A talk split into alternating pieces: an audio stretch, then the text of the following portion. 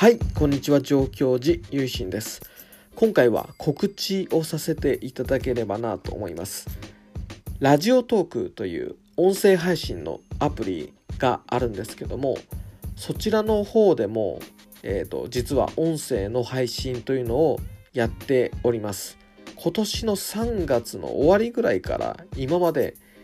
だいたい21エピソードぐらい配信しています。タイトルは上京寺ゆいしんトークと言いまして、内容はというとこちらとあんまり違いはないんですけども、若干短め5分前後ぐらいで、スパッと終わるように、配信しております。内容の方はこっちとあんまり変わらないですね。ただ時間がちょっと短くなってるっていうぐらいで、なんでラジオトークでも配信を始めたかというと、これ今アンカーで録音していろんなポッドキャストに配信してるんですけども、ラジオトークにはこう飛ばせないんですよね。でラジオトークっていうのもすごく人気があるアプリじゃないですか。で音声配信のプラットフォームとしても知名度も高いし、そういったところで、ラジオトークでも配信したいなって思っていて、このアンカーの引っ張ってこれないなら、そっちでラジオトークの方で始めるかと思い立ちまして、配信したっていう流れですね。他のアプリでもいろいろこう始めるのもありかなっていうふうにも思ったりしてますね。やっぱこうお寺のことだったりとかを伝えていくっていう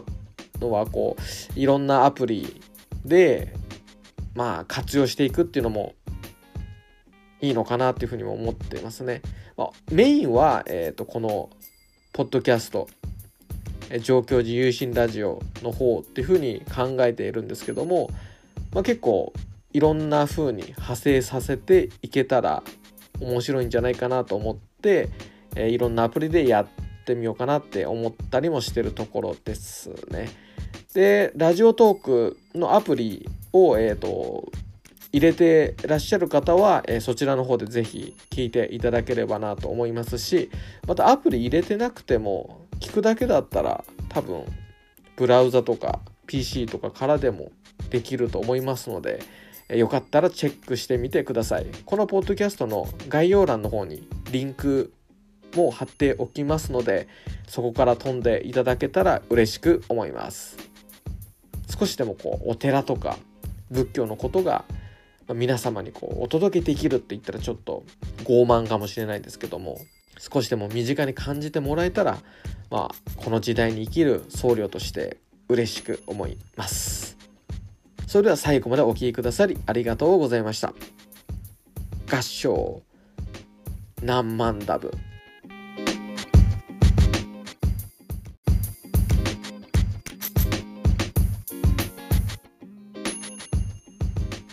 この番組では皆様からのご意見、ご感想、トークテーマのリクエストを募集しています。宛先は概要欄にある僕の Twitter アカウントまでリプライや DM でお待ちしております。